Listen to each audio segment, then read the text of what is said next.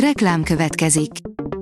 Ezt a műsort a Vodafone Podcast Pioneers sokszínű tartalmakat népszerűsítő programja támogatta, mely segít abban, hogy hosszabb távon és fenntarthatóan működjünk, és minél több emberhez érjenek el azon értékek, amikben hiszünk. Reklám hangzott el.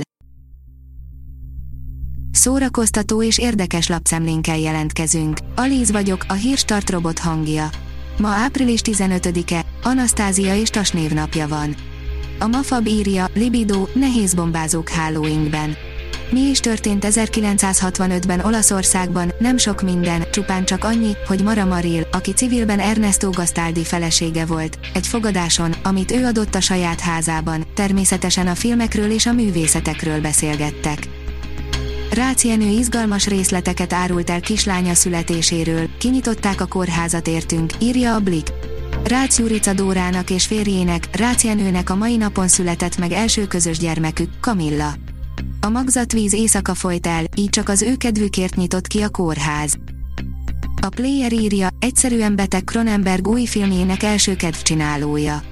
David Cronenberg saját Crimes of the Future című 1970-ben készített kísérleti filmjét gondolta újra kedvenc színésze Viggo Mortensen főszereplésével, és ezzel visszatért ahhoz a műfajhoz, ami a legjobban megy neki, újra testhorrort forgatott. Az NLC oldalon olvasható, hogy Tim Roth, ha dühöng egy rendező, elvonulok.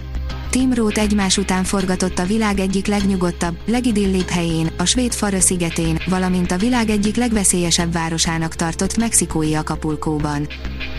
A Librarius írja, Lukács Flóra kapta a Makói medáliák díjat.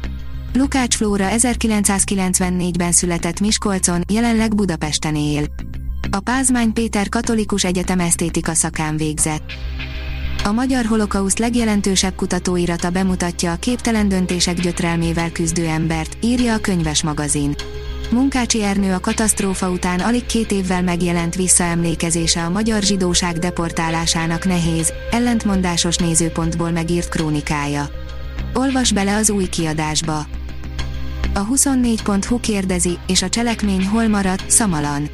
A Szervant harmadik évada már inkább tűnik céltalan rétes tésztának, mint tudatos rejtélyesdinek, pedig Szamalan sorozata eddig sem kapkodott. Az in.hu írja, egy korszak lezárul, a motkány végül elérte a célját. A jégkorszak filmekből ismert kartfogú mókus már 20 éve kergeti legnagyobb vágyát, hogy megszerezzen magának egy makkot. A történetet kitaláló stúdió ezúttal lezárta ezt a sztoriszálat egy rövid videóban, melyben a búcsú jelképeként megadták a motkánynak a happy endet. A port.hu teszi fel a kérdést, hogyan született a szomszédok. Miért lett vége 1999-ben? A Brit EastEnders mintájára készült teleregény eredetileg Szőlő utca munkacímen futott, Magenheim Ádám tévészerelő, Vágási Feri három gyerekes apuka volt benne.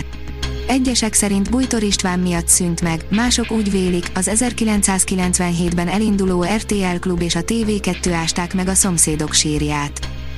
Az IGN oldalon olvasható, hogy a Marvel Studios mintájára fogják mérehatóan átszervezni a DC filmek gyártó részlegét egy jelentés szerint.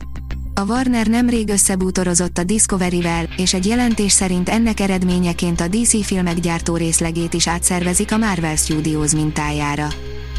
Az Index oldalon olvasható, hogy a Red Hot Chili Peppers új albuma vezeti a Billboard 200-as listáját. A két hete megjelent Unlimited Love az első lemez a 2006-os Stadium Arcadium óta, amely listavezető lett.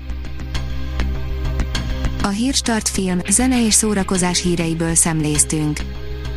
Ha még több hírt szeretne hallani, kérjük, látogassa meg a podcast.hírstart.hu oldalunkat, vagy keressen minket a Spotify csatornánkon. Az elhangzott hírek teljes terjedelemben elérhetőek weboldalunkon is. Ha weboldalunkon hallgat minket, az egyel korábbi adás lejátszása automatikusan elindul. Beállíthatja, hogy az összes korábbi adás, vagy csak az aktuális tematika hírei következzenek. Köszönjük, hogy minket hallgatott!